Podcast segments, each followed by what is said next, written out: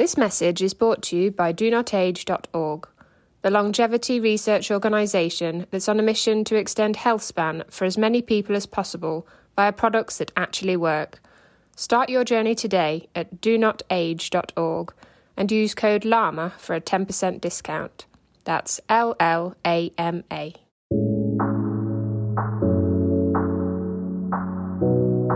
Hello and welcome to the Llama Podcast. I'm Peter Bowes, and Llama Live Long and Master Aging is where we explore the science and stories behind human longevity.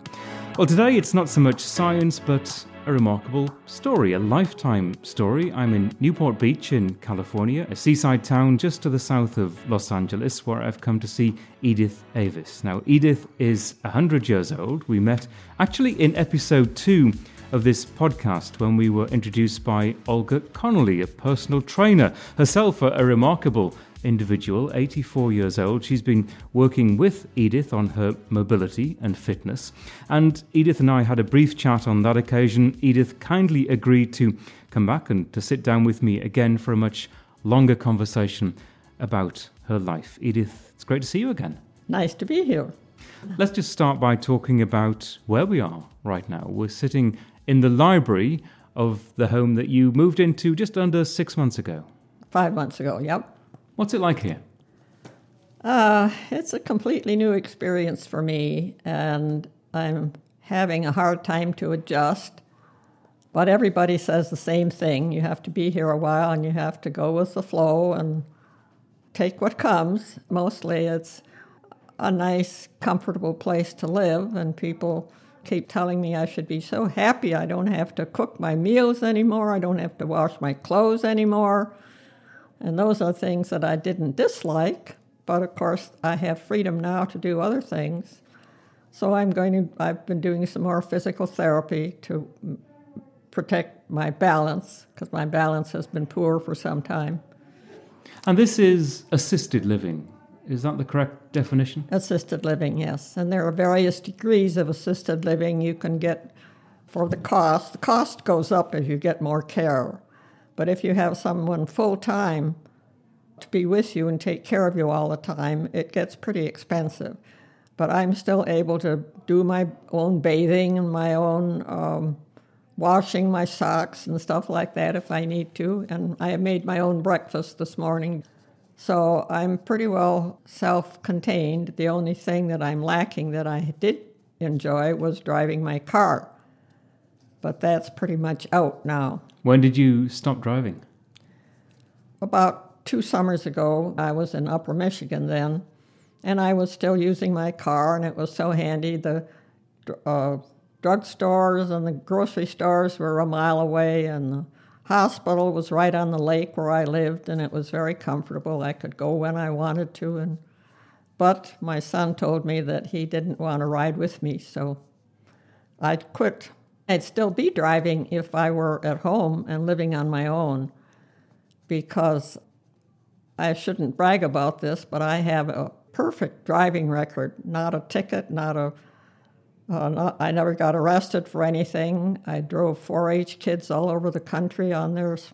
When I was working, I, I had to drive everywhere I went. So I have such a wonderful record, but it's just thrown in the wastebasket now, and I'm, I'm a bad driver according to everybody. I haven't touched a car since the last time I was back in Michigan. But you disagree. You don't think you're a, a bad driver? I'm not as good a driver as I was, and I realize that other people are not going to accept a 100 year old woman behind the wheel. So I don't blame them if they don't want to ride with me.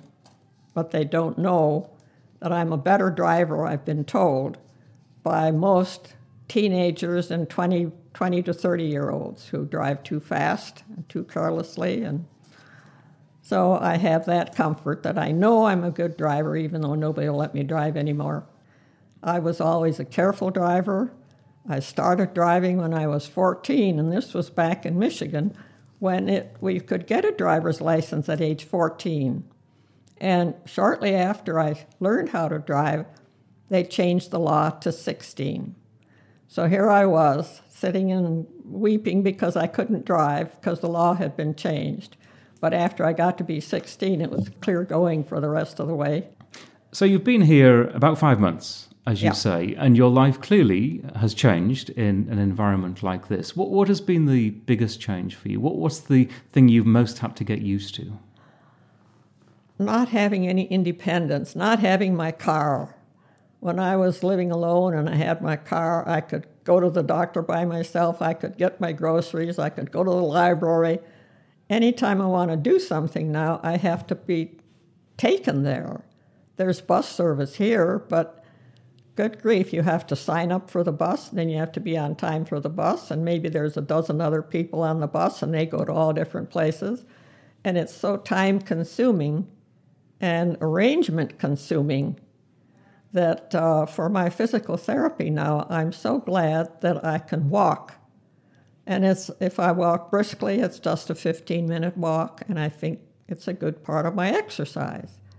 They don't like me doing it by myself because they think I might fall. But I've been walking for years with my walking sticks and now with the walker.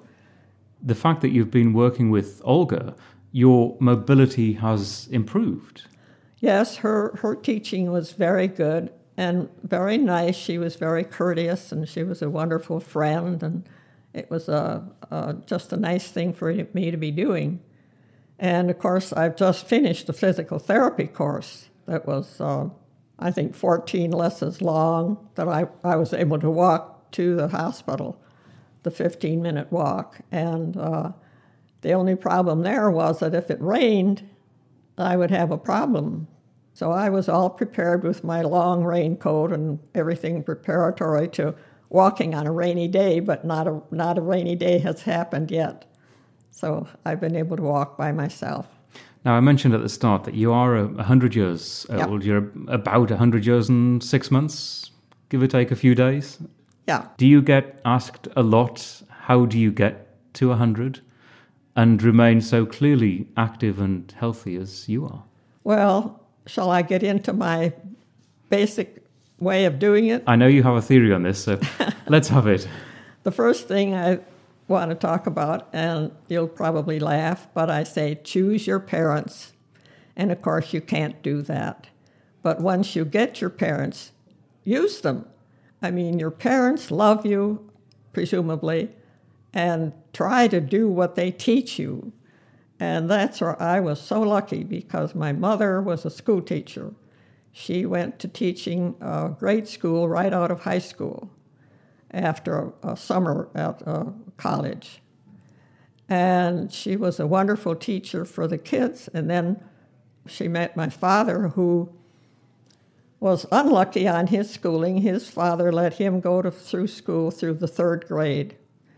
But he was born with a brilliant mind, and he was so eager to learn that when I was growing up, he took care of everything in the house that had to do with the electrical problems, the plumbing problems, carpentering problems. He had somehow learned how to do all those things by watching people do them. And so I falsely assumed that all, all men did all those things. Now, when you say uh, choose your parents carefully, a, a Oh, big a big part of that is the genetics. Yeah, if you choose the right parents, they have the right genetics. I'm lucky on my mother's side there because she came from a family with four sisters who all lived into their 90s. My mother was 92 when she died. Another sister was 94, and the two others in the 90s somewhere, I forget where.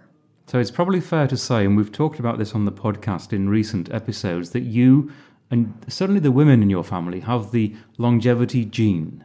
Yeah, And you have discovered a lot of this about your ancestors because you've done a lot of research. In fact, you've written your own life story. You, Yes. you wrote a book about, what was it, about 20 years ago? You decided to do the research and finally put pen to paper to write a, a very lengthy account of your ancestors. Well, the reason I came to write the story was that my mother wanted to do it as a school teacher, uh, and she was a very capable writer. She intended to write the story, but somehow luck ran out for her, and she didn't have the energy to do it. And she would be coming home to us weekends for a long time, and every time I would when she would be her nap, when she'd wake up, I'd be there and we'd talk, and I'd say that I was so interested in the past, and she told all these stories, and she said, Will you promise to write these, about these stories when I'm gone?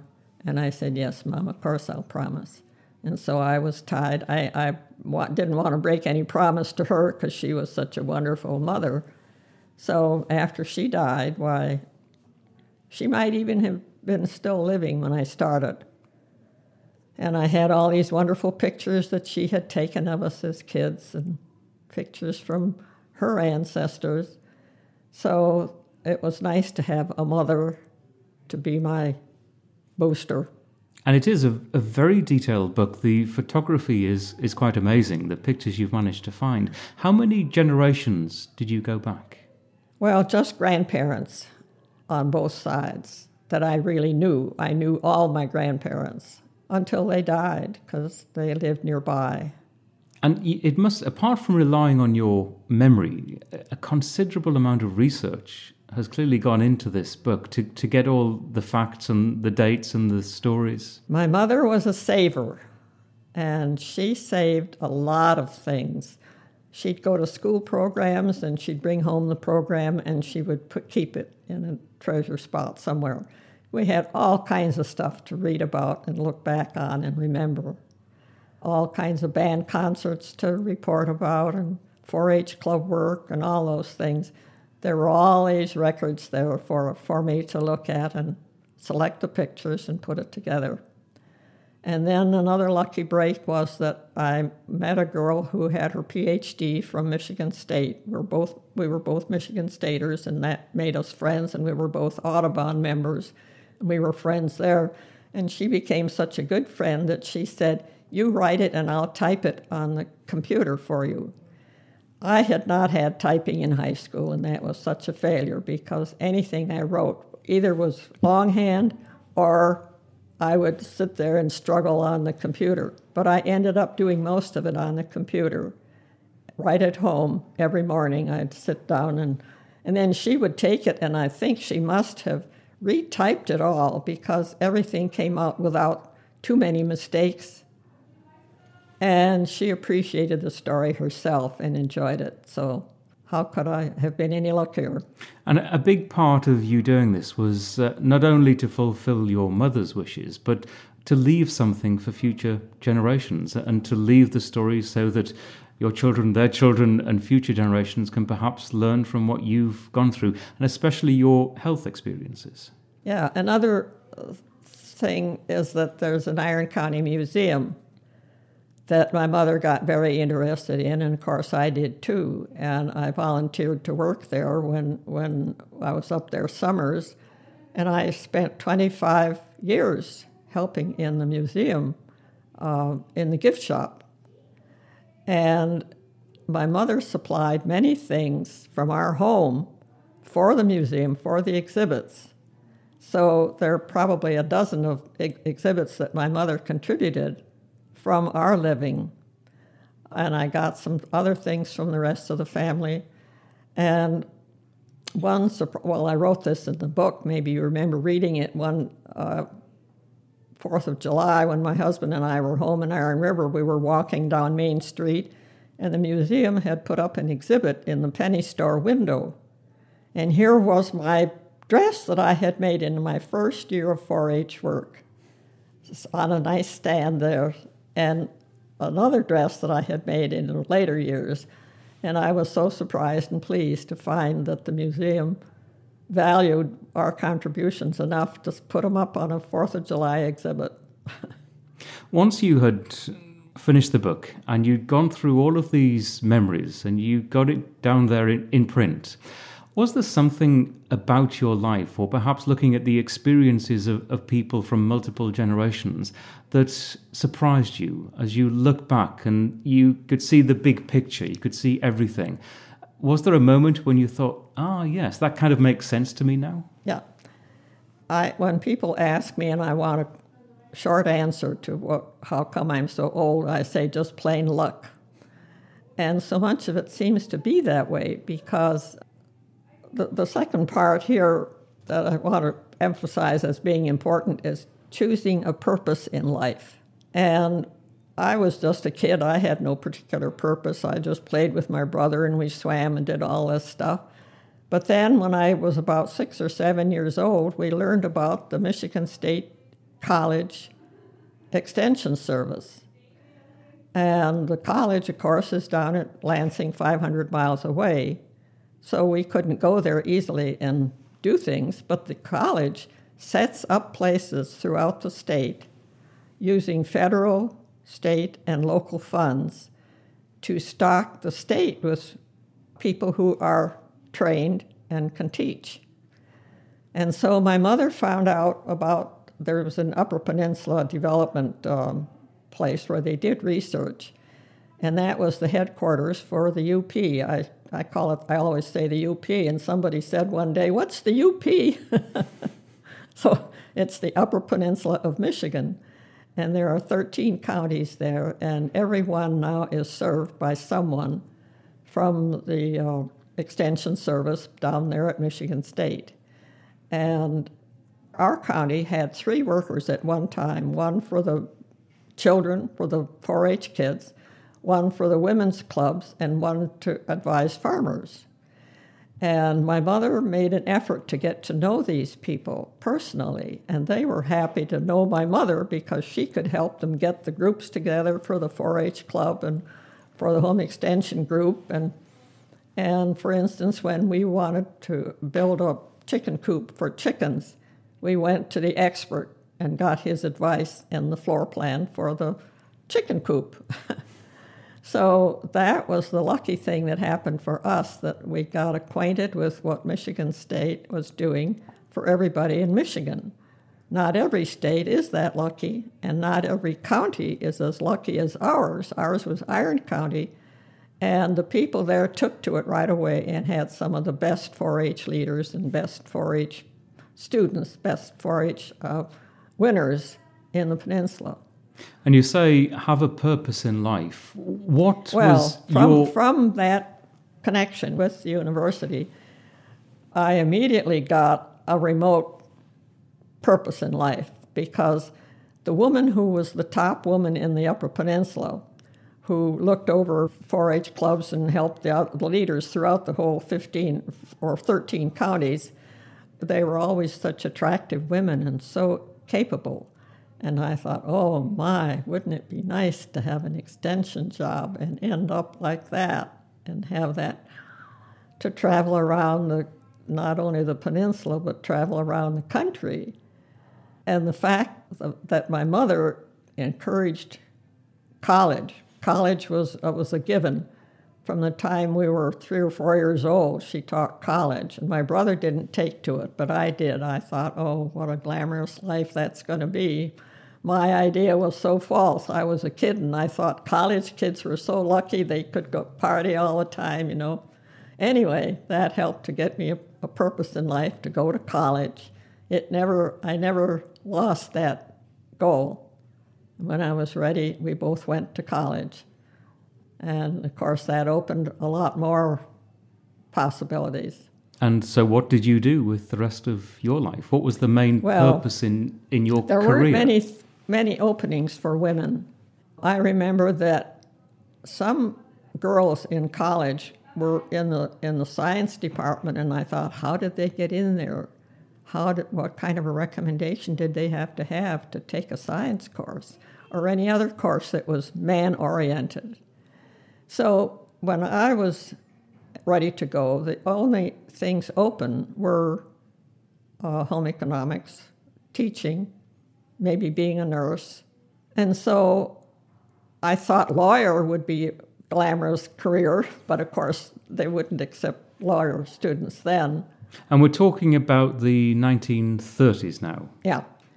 Of course, we didn't have money to to go to college on my parents' pocketbook.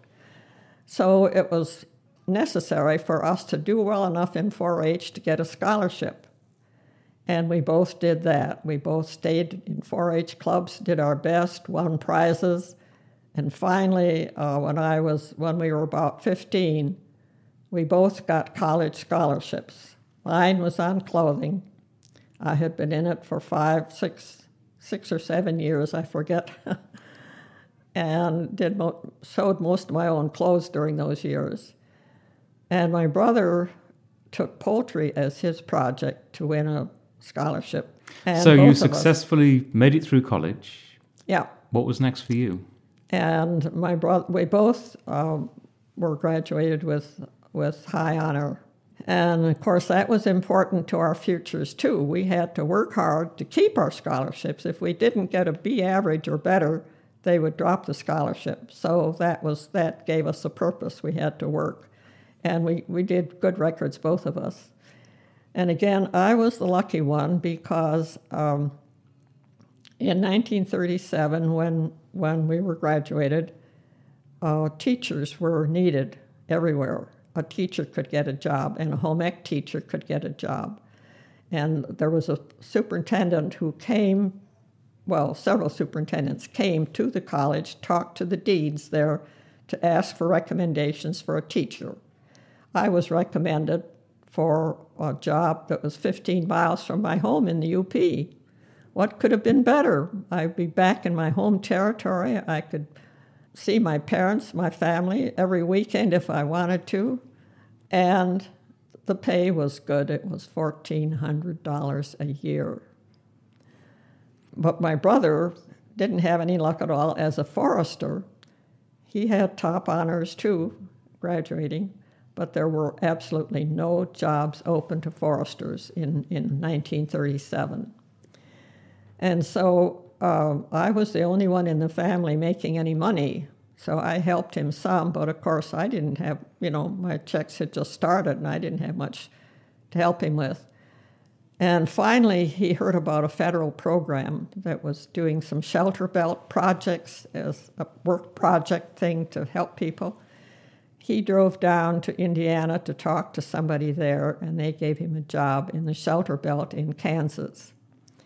And so that's how he got started in his job. And from that, he became an employee at Kansas State University, and later from there to Michigan State University.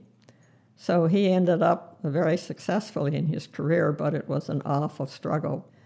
Because of his, uh, his bum start and slow going, he didn't live anywhere nearly as long as I did he, he, he pushed himself so hard physically and worked so hard physically and had other troubles too.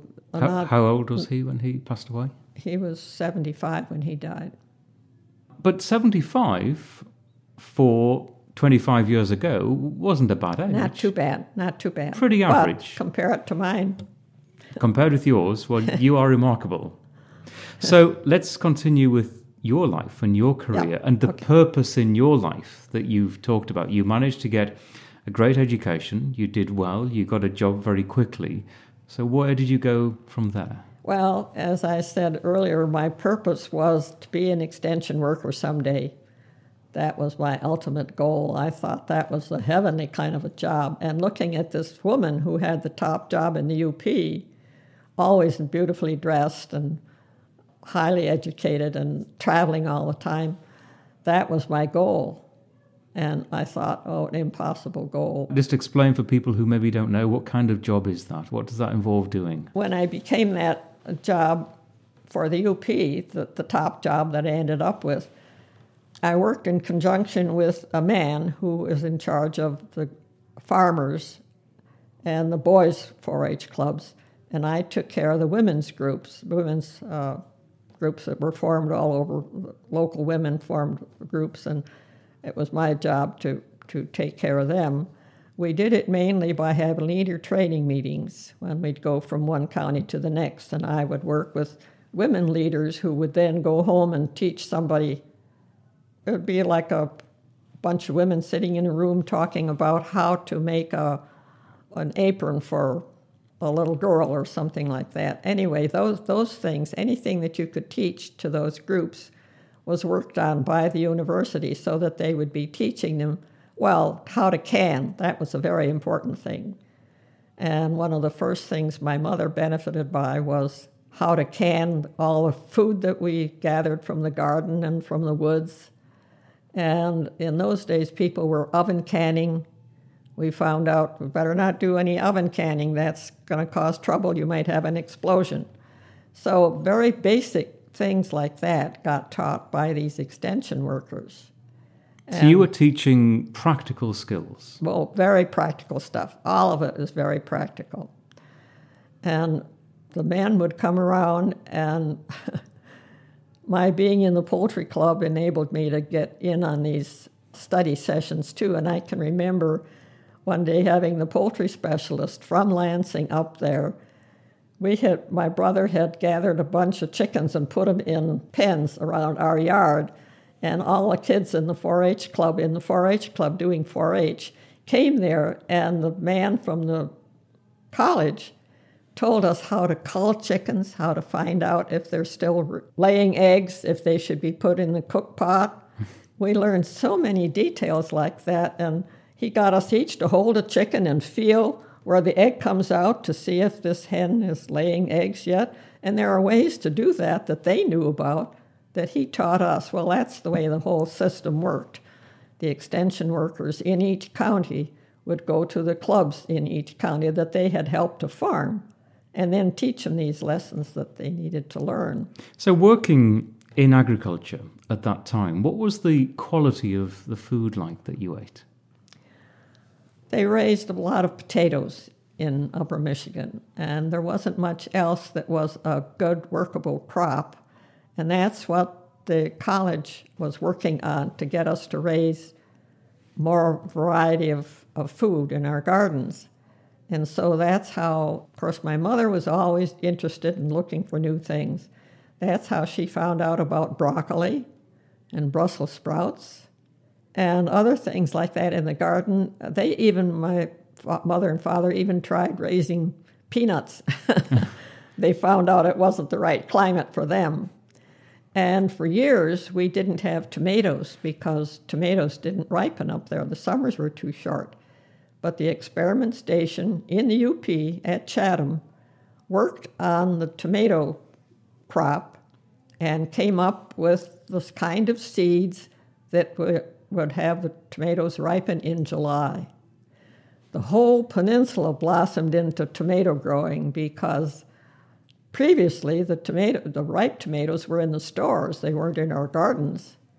But when we got seeds that would grow tomatoes that would ripen in a short period of time, like by the end of July, everybody wanted to plant tomatoes.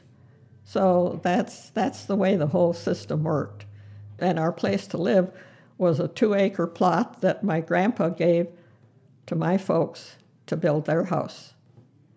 And it was two acres that my parents picked right on the lake shore. So it was always a heavenly place to be in the summertime. And do you think, by today's standards and what we understand about food, that you had a healthy diet then in those days? An exceedingly healthy diet. We had a cow all the time, sometimes two cows. My father would milk them. We'd have all the milk we wanted to drink. We had well, of course, we loved the ice cream they could make, and and of course, my mother and we kids belonged to the garden club, and we learned all about these nice things that you could have in the garden. So, we, did you eat mostly homegrown food then? Oh yeah, yeah. And I'm curious then, considering your extraordinary longevity, what was your daily eating routine like in those early days and indeed throughout your life? Oh. Was it three steady meals or did you snack between meals? Uh, what did you do? There was always breakfast, lunch, and supper. Uh, supper was the word for dinner. You know, dinner dinner became the word when I was grown up, but it was breakfast, lunch, and supper. And when we were going to school, most of our well mornings were always uh, probably oatmeal or got something good, eggs. My mother always was part of the nutrition classes from the Extension Service, and she knew what to feed us. So we had a good breakfast, and then we'd go off to school and either have a packed lunch or sometimes the school would have a lunch program. That wasn't very common for us, however. What was in the packed lunch? Oh, sandwiches, peanut butter and jelly. Almost everybody had peanut butter and jelly, but anything that that they had on hand in home to make a good sandwich. My mother would make an egg sandwich sometimes, or some if there was some leftover meat, it would be a meat sandwich, or bologna. Bologna was very common for sandwiches in those days, but they were always good lunches and. Uh, Homemade bread. Yes, yeah. Oh, my mother was the best baker. She was such a good cook, and she learned to bake too through the uh, college recipes and, and their help. But this is funny. My brother would eat the bread all right, and he wouldn't complain, but he was so happy when he could get a 10 cent white loaf of bread from the A&P that was worthless as far as nutrition but it was so easy to eat. He loved his A&P white bread. A&P? A&P was the store. Got it. Yeah. so he loved the this newfangled white bread, this processed bread that you could buy in a packet. Yeah, and there were bakeries, uh, very nice, couple of nice bakeries in town that my folks patronized too, because they had they had deals going with we'll bring you so many eggs and we'll get so much bread and payment, that type of going on. So we always had good food, always. Did you eat sweets? Uh, that's my big downfall, and well, the whole family's downfall. And I don't think that I, as a child, was was anywhere nearly as aware as I should have been of the danger of sugar. I just ate way too much but you could argue it hasn't been your downfall. I still have my teeth, but they've had an awful lot of work on them. and I envy anybody who has a perfect set of teeth. That's just one of the dangers of sugar. Yeah. So, did you maintain through your life that kind of dietary regime? I guess as you got older and uh, processed food became more available, and yeah. we tended to, as society, eat less homegrown food. Is that the journey that you went on as well? Uh, it was so varied for me. When I worked in Ironwood, I had an apartment and lived by myself right close to the office, which was in the post office building on the second floor. So I just had to walk half a block to get from my apartment to my place to eat. So I would normally go home to eat, and it would be very simple food. I had a lot of soup for lunches and sandwiches for lunches. And when I went out to the different 4 H clubs to advise them and help them, they always had food there. they would always urge food on me. so I was, I was always well fed when I got into Marquette, where I traveled so much, I was on expense account. Well, I, w- I had some expense account in the county too, but in Marquette, when I traveled the 13 counties, I had expense money from the, from the university. So we always ate out then. So, do you think, and bearing in mind what you've said, do you think diet has played much of a role in you getting to 100? I think diet played a big role. I think diet kept me pretty healthy as a little child, and some children just don't thrive like we did. But with all our garden stuff, our garden produce, our eggs, our milk, we always had plenty of food. And I tell people now that in my years when I, part of the time when I was working and some of those in between years, I had to go on a diet, and I would be constantly on a diet to not get fat. So, w- by, were you fat at any stage? I wasn't exactly fat, but I was so heavy that I felt, gosh, I've got to go on a diet. And before I got married, I took off 15 pounds purposely. I didn't want to be a fat bride. of course, I wasn't fat, but I was overweight. so, yes, so you've always had a, a, healthy diet. You've always had a, a fairly simple diet by the sounds of things. You haven't been yeah. extravagant. We never uh, ate in restaurants, that was too expensive. That lasted quite a while because this was all still Depression years. And when I went to Alpha, my first year teaching, I had one section of boys for six weeks. This was a new thing, a novel thing. I traded with the shop teacher. He took my girls and taught them shop things, and I took his boys and taught them cooking and little mending things and stuff like that. Uh, it was interesting. There were, I think, about 15 boys in the class. And I asked them uh, what restaurants they liked. And they kind of responded, What restaurants? They hadn't been to restaurants to eat, they didn't know how to eat in a restaurant. So, one of the field trips I had was to get the school bus to take my class and me to a restaurant in Iron River for them to see how you eat in a restaurant, how you place your order, what it's like. So that was a novel thing for them back in 1937. So it was, it was a big deal for them to get to know how to eat in a restaurant and do it right and not be embarrassed and how to treat the waitresses and that kind of stuff. Now, of course, families eat out all the time. It's commonplace to go to a restaurant Oh, for some people Oh, yes. almost every day. Do you think that's necessarily a good thing? Well, it depends. If money is no matter, and if the parents are sensible enough to eat in restaurants that are good, and there are a lot of good restaurants that serve good food if you can afford it. But I don't know. I think uh, there's too much snacking, too much. Um, Did you snack between meals? oh, yeah. Always? Most of the Swedish families, in my knowledge, did. And one aunt in particular, I remember her schedule was breakfast, uh, coffee, and something to eat with the coffee at 10 o'clock. A little pastry or something? Yep, usually cake or pie. My aunt made a pie almost every day of her life. What kind of pie? Oh, apple, blueberry, raspberry, rhubarb.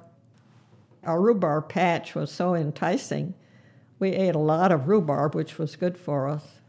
She then cooked meals for the school teachers at noon, so they would have a good meal at noon because they lived right close enough to the school so the teachers could walk there and have a good meal.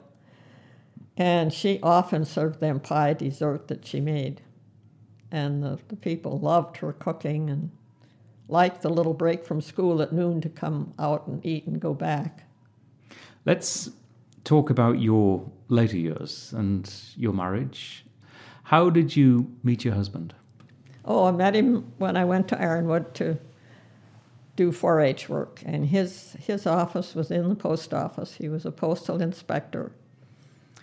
Our offices were both on the second floor of the post office, and every not every day, but often, this young man would walk by my door down to his office at the end of the hall. And so after a while, I thought I'll just go and say welcome to him. He's new here. So I went down and told him who I was and welcomed him. And he said, Well, I beat you here. I've been here longer than you have. But he had traveled so much that I hadn't even seen him. Anyway, he invited me out. I think that very evening we went to the hotel and had a cocktail together and visited and found out that we had an awful lot in common. That we both were educated. He was a Northwestern graduate which is a high class school, you know, it's considered higher class than Michigan State. So um, for a couple of years, we just did a lot of things together, went on picnics together on Lake Superior shore and went fishing together on, on Lake Superior with some friends and had a wonderful time together. And he loved the North Woods. Then he got promoted to Chicago to be a depredation worker and he was there when the war broke out. And uh, so we had been, well, of course, I, I forgot to say I took him home to Iron River and, and we spent several weekends with my folks, so we were very close. Uh, but he had said on our first date he wasn't going to get married, so he said, don't get any ideas. So, of course, I worked hard not to get any ideas, but to me, he was he was ideal. and when he went to Chicago, the war broke out, and postal people were desperately needed by the army to handle the mail for the soldiers. So he went. He was sent to Washington and taken into the army as a major. I mean, he didn't have to start as a to go to boot camp or anything like that. But of course, he had never been in any military thing. He didn't have any military experience. So they sent him to a school, Adjutant General School, they called it, in Washington, to learn all the stuff, the protocol of the Army, and to get his uniform and all this stuff. And then his job throughout the war was to handle the mail for the soldiers. He set up a place in uh, San Francisco for the mail to go to the Pacific, in New York for it to go to the other, to go east. And then he had an office in London.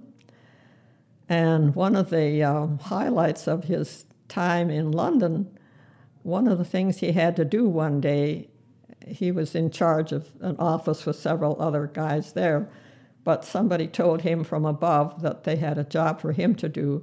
He was to escort the Queen on a tour, a facility that was being run by English women handling our mail, America's mail. This was the Queen that he was to escort. It would have thrown most guys who didn't wouldn't have the polish that you need to escort a queen. But Dean had the polish innately. I mean, he was a very polished, nice person who could meet others very well and and met with women easily and that kind of stuff. So he came back from serving. Well, and had he changed his mind about getting married?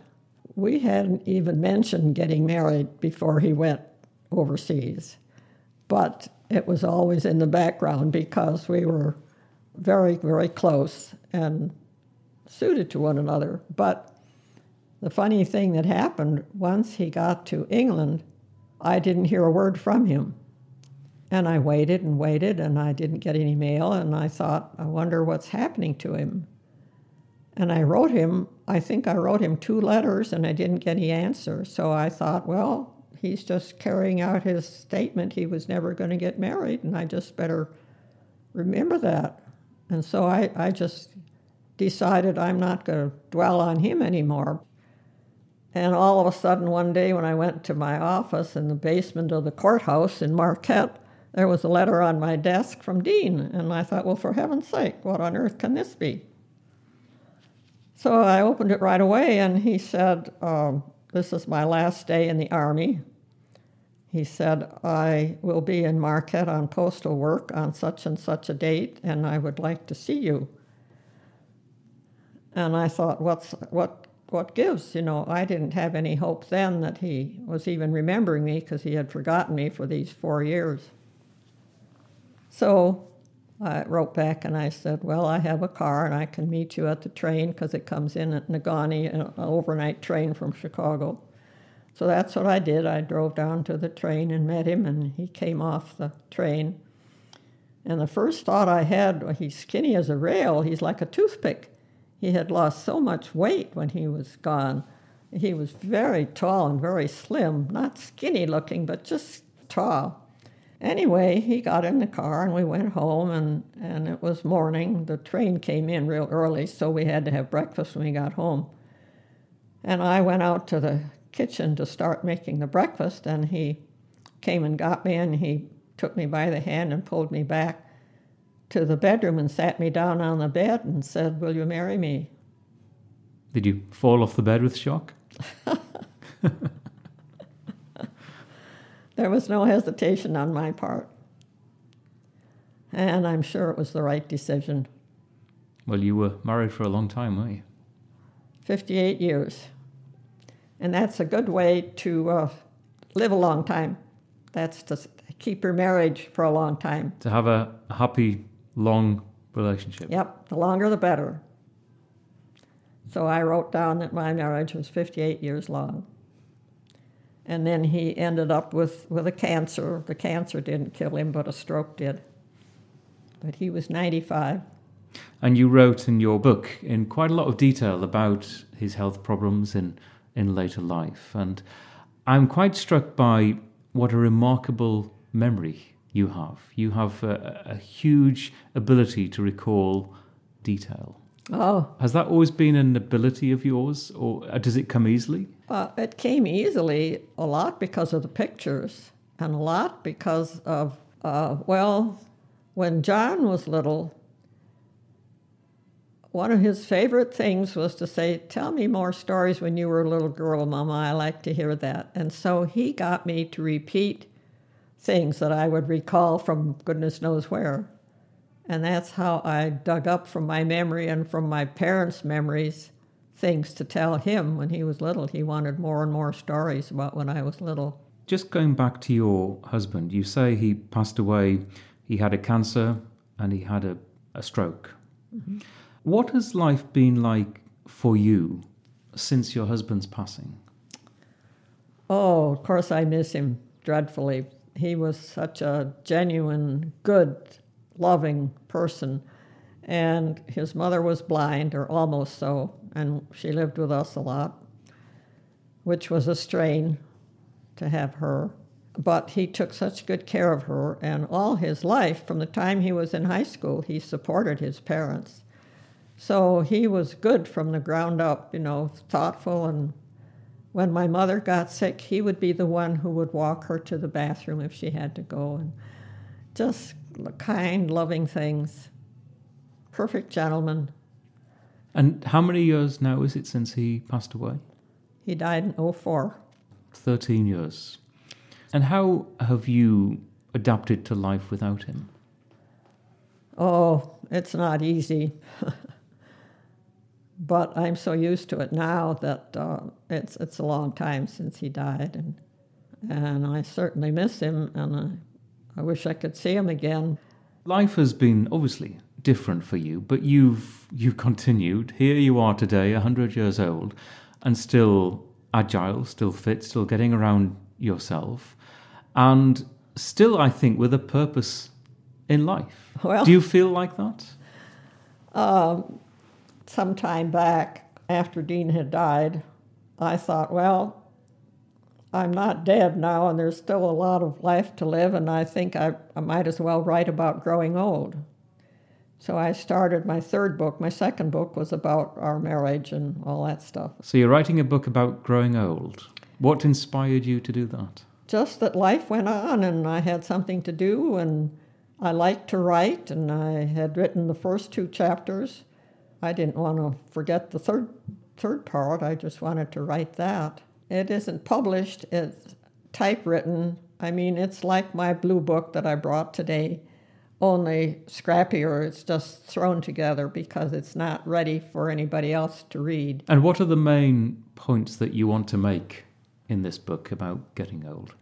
We understand your philosophy about life and having a purpose in life and Yeah. having uh, a long, Well, fruitful relationship. But uh, in, in terms of getting old, what are your key thoughts? I, I still think that I don't have enough of a purpose in life.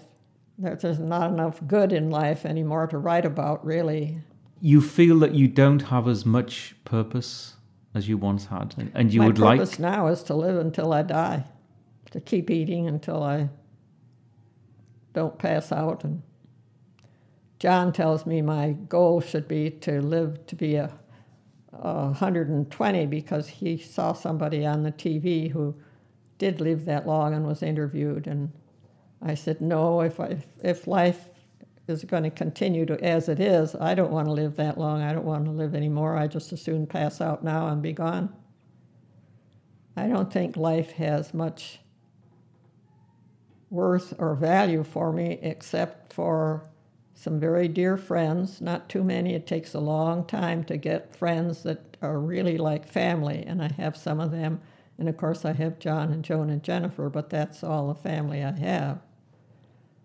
What's your daily routine like now? Well, I get up at 6:30 and take my thyroid pill because I have to have it so much time before breakfast. Then I get myself dressed, and that's always a chore. to wear what to wear here. You know, I have to give some thought to that because some of the women have scads and scads and scads of clothes, and some come like at my table where I eat. A couple of the girls wear a different one almost every day. I wonder how on where on earth do they put them in the closets here? There isn't room. But I don't. But it's a bit of a, a, fashion parade, is it? Yeah, yeah. So you've got to keep up with the, the girl next door. well, my closet is as full as it's going to be. Uh, there, I, will have to get another closet if I'm going to have that many clothes. Breakfast is at 8, lunch at 12, dinner at 5. And you can get to the door at five minutes to eight for breakfast. I try to get there then because then you get better service and quicker service. Quarter to 12, the doors open for you to get in, and you can order from the menu. They have a choice of, but their noon meal and their evening meal, you could exchange them because they're the same pattern, both of them. And both the noon meal and the evening meal puts emphasis on dessert. Do you get enough exercise here? No, they don't provide enough exercise. That's why I went to the physical therapy for, I think it was 15 days I've just finished that.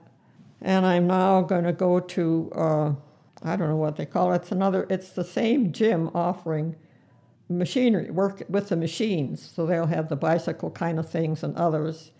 And the cost is $144, which I think is, I mean, I can afford it, but I grew up being so careful with money, I can't spend it now. I can't throw it around on stuff. Mm. And so many of the people here, I think, have quite a bit of money and their families will come and take them out to a fancy place for dinner some night. Even though they've paid for their dinner here, hmm. the families will take them out to a dinner. Now, that's not the kind of thing I do. I mean, I can't see throwing away money when the food is there if I want to eat it. And it's nutritious food and it's decent. It's not fancy, except the desserts. Boy, you should, like I say, the desserts are are ruining. If it's a place to keep the elderly healthy and happy, they shouldn't have a, a menu like that. Because if you don't like the cake, which is a really big piece of cake with frosting, and you can have a dish of ice cream to go with it, and a lot of them do, they are fat. Well, you're certainly not fat. No, I know. And you're 100 years old and you're still watching what you eat. I started by saying that you were working with Olga and that she had been helping you with your mobility. Yeah, she, what she what kind of things too. did you do with her? What what sort of exercises did you do? Uh, well, she ha- she liked to have me ride the bicycle. She didn't get, have to get involved with that because I'd get there and that's what I'd start doing, and I'd do it for a certain number of minutes that I felt I could stand. It was boring, but I did it. This is a stationary bike. And then I walked around the track on the second floor of the gym. And if you walk the track five times around and around and around, it was a half a mile. So then. Um, and you're doing this when you're 99 years old? Yeah, all the time I've been here in Irvine. I've been working at the gym with the kids if I'm with them or if they come and get me. Did it make you feel better? Well, I don't think I'd have the figure I have if I hadn't done this kind of thing because I went through a period when I was pretty heavy and I watched my weight and was on a diet. So I, I weighed 94 pounds at one time when I after my first operation. When I came out here, Joan said I weighed 94 pounds and I was going to have to put on some weight. I'm 106 now. She wants me up to 110. so I eat not because I enjoy the food so much. The food is good, but it's the same same routine day after day. The same recipes come back day after day. You know, it's it's the desserts are always exciting to me because I did like sugar stuff. But I mostly have ice cream if I don't want the cake with all the frosting, so I can have ice cream, which also is nutritious and, and will help me get up to 110. Is it fair to say that one of your biggest frustrations is your lack of independence? Yeah, the feeling I get from everybody that I'm not capable of being any independent anymore. Even here, they don't want me to walk alone because I'm, I might fall. Do you understand why people are concerned? Uh, when you were younger, maybe you Oh. would have said about an older person, well, no, be careful. I don't want you to fall. And now you're in that position, but Yeah. you think, I'm not going to fall. I think I always understood older people better than people un- seem to understand me. I don't feel like like I fit in this group. What do you say to people if they ask what it's like to be 100 years old? The only answer I can think of readily and quickly is that I've just been extremely lucky. I had such good parents. I had such a nice brother to grow up with. I was so lucky in my careers, I didn't have to look for a job like the young people have to look for jobs now. Luck is the word. How important is sleep to you? Sleep, pretty important. I guess every everything you read says you should get nine to ten hours a night, and that's what I try to do. But last night, for some reason, I couldn't sleep, and I don't know. I was uh, kind of mixed up in my mind. I wasn't sure where I was, and so much of the time I spent trying to figure out where my bathroom was and all that. I think we all have nights like that. It's clear from talking to you today that you have a very active mind. There's a lot going on in there. Well, And maybe that stops you from sleeping sometimes. yeah. Why did you want to do this interview with me today? I didn't want to particularly. I was I was asked by Olga if I would. Ah, I was curious just to know why you very kindly agreed to do it. Because some people, because you've got some notes and you're well prepared, some people feel as if they have something to say. Especially as they get older, they want to share their story. Is there a sense that is there a sense that you want to share your story? It's interesting to me now that it was 84 when I started writing this book that I brought along today. I still like to pick it up and read it to remind me of the good times. And so I don't know, I thought if this is a help, I don't know, I just thought it would be interesting, another thing to do. They're always thinking of things for us to do over there, and so many of them I don't go for easily. There's so many card games and puzzle games, and I like the volleyball, the balloon volleyball. Do you know what that's like? I don't. Tell me. Well, you play volleyball with a blown With a up balloon, yeah. And it's really like a lot of funny. fun. It's fun as can be, but we only do it about once a week. And we have chair exercise. And they encourage us to go for walks, but not alone.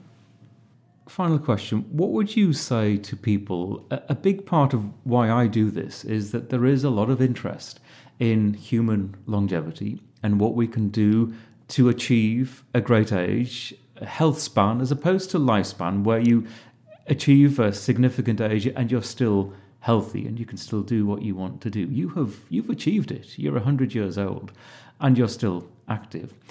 What would you say to those of younger generations that aspire to live a very long life? Do you feel a sense of achievement getting to 100? Not really. I think there are so many things that I could have done if I had tried harder. It seemed to me that things came too easily for me. I mean, I fell into one thing after another. I don't think I'm a, a very outstanding person in any way.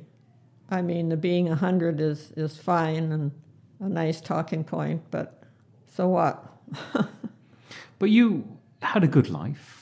You Yeah. achieved Yeah. a lot professionally. You had, as you have explained, you had a long and had a good, wife, relationship, good parents, good brother, and you've had good health yourself. and pretty good health.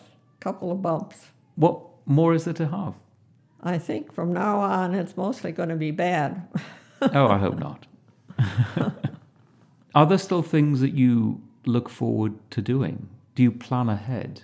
Is there always something on the horizon that you're aiming for? oh, well, keeping in touch with my friends back home is one thing that I'm continuing to do. Right now, well, I have one friend, Allie, who was a friend for 30 years or more. And we were so close in Grand Rapids in the same groups and same university and everything. When we went different ways, and they even went to Florida with us and got a condo with, with us there. So we were two families very, very close. But when we parted, they went to Lansing to live, and we went to Upper Michigan to live. We decided we'd still exchange gifts.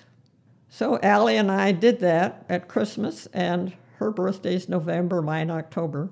So we continued birthday gifts and Christmas gifts. and for a couple of times it was satisfying, but then it got to be a chore. And so I said once to Allie, let's, let's just do it for birthday now and uh, not worry about it. And she has an easy way out because she sends me the set of Reader's Digest books for the elderly now for, for people who need large print, which I don't really need. But anyway, every, every few months I get a packet of that has two books in it. And I love to read, and I love the books that come. She's got it easy. All she has to do is send the money to the company, and they take care of sending it. I have to think of fancy things to every every birthday. So I'm working on her birthday gift right now, and that's one thing I'm doing over here. They spend a lot of time with the craft class, and they're very simple things and so easy to do. And one is a sun catcher. Do you know what a sun catcher is? I well, don't. Tell this me. is a plastic thing, it's a circle thing to hang up that's marked with off sections. And she has a bunch of colored bottles on the table for us to use. So we go there and we get one of these sun catchers and squirt the color in where we want it. And mine turned out to be really beautiful, in fact, so pretty I didn't want to give it away, so I'm making one for Allie now mm. for her next year's November birthday. I've got that all taken care of. So you do have That's stuff to do. That's a kind of simple thing that occupies me now. Excellent. Look, on that note, it's been a real pleasure to talk to you, Edith. It's been wonderful to talk to you and recover these things in my mind, and now I can go on for another hundred years, maybe. that sounds excellent to me. I'll see you at the party. okay. Thank you, Edith.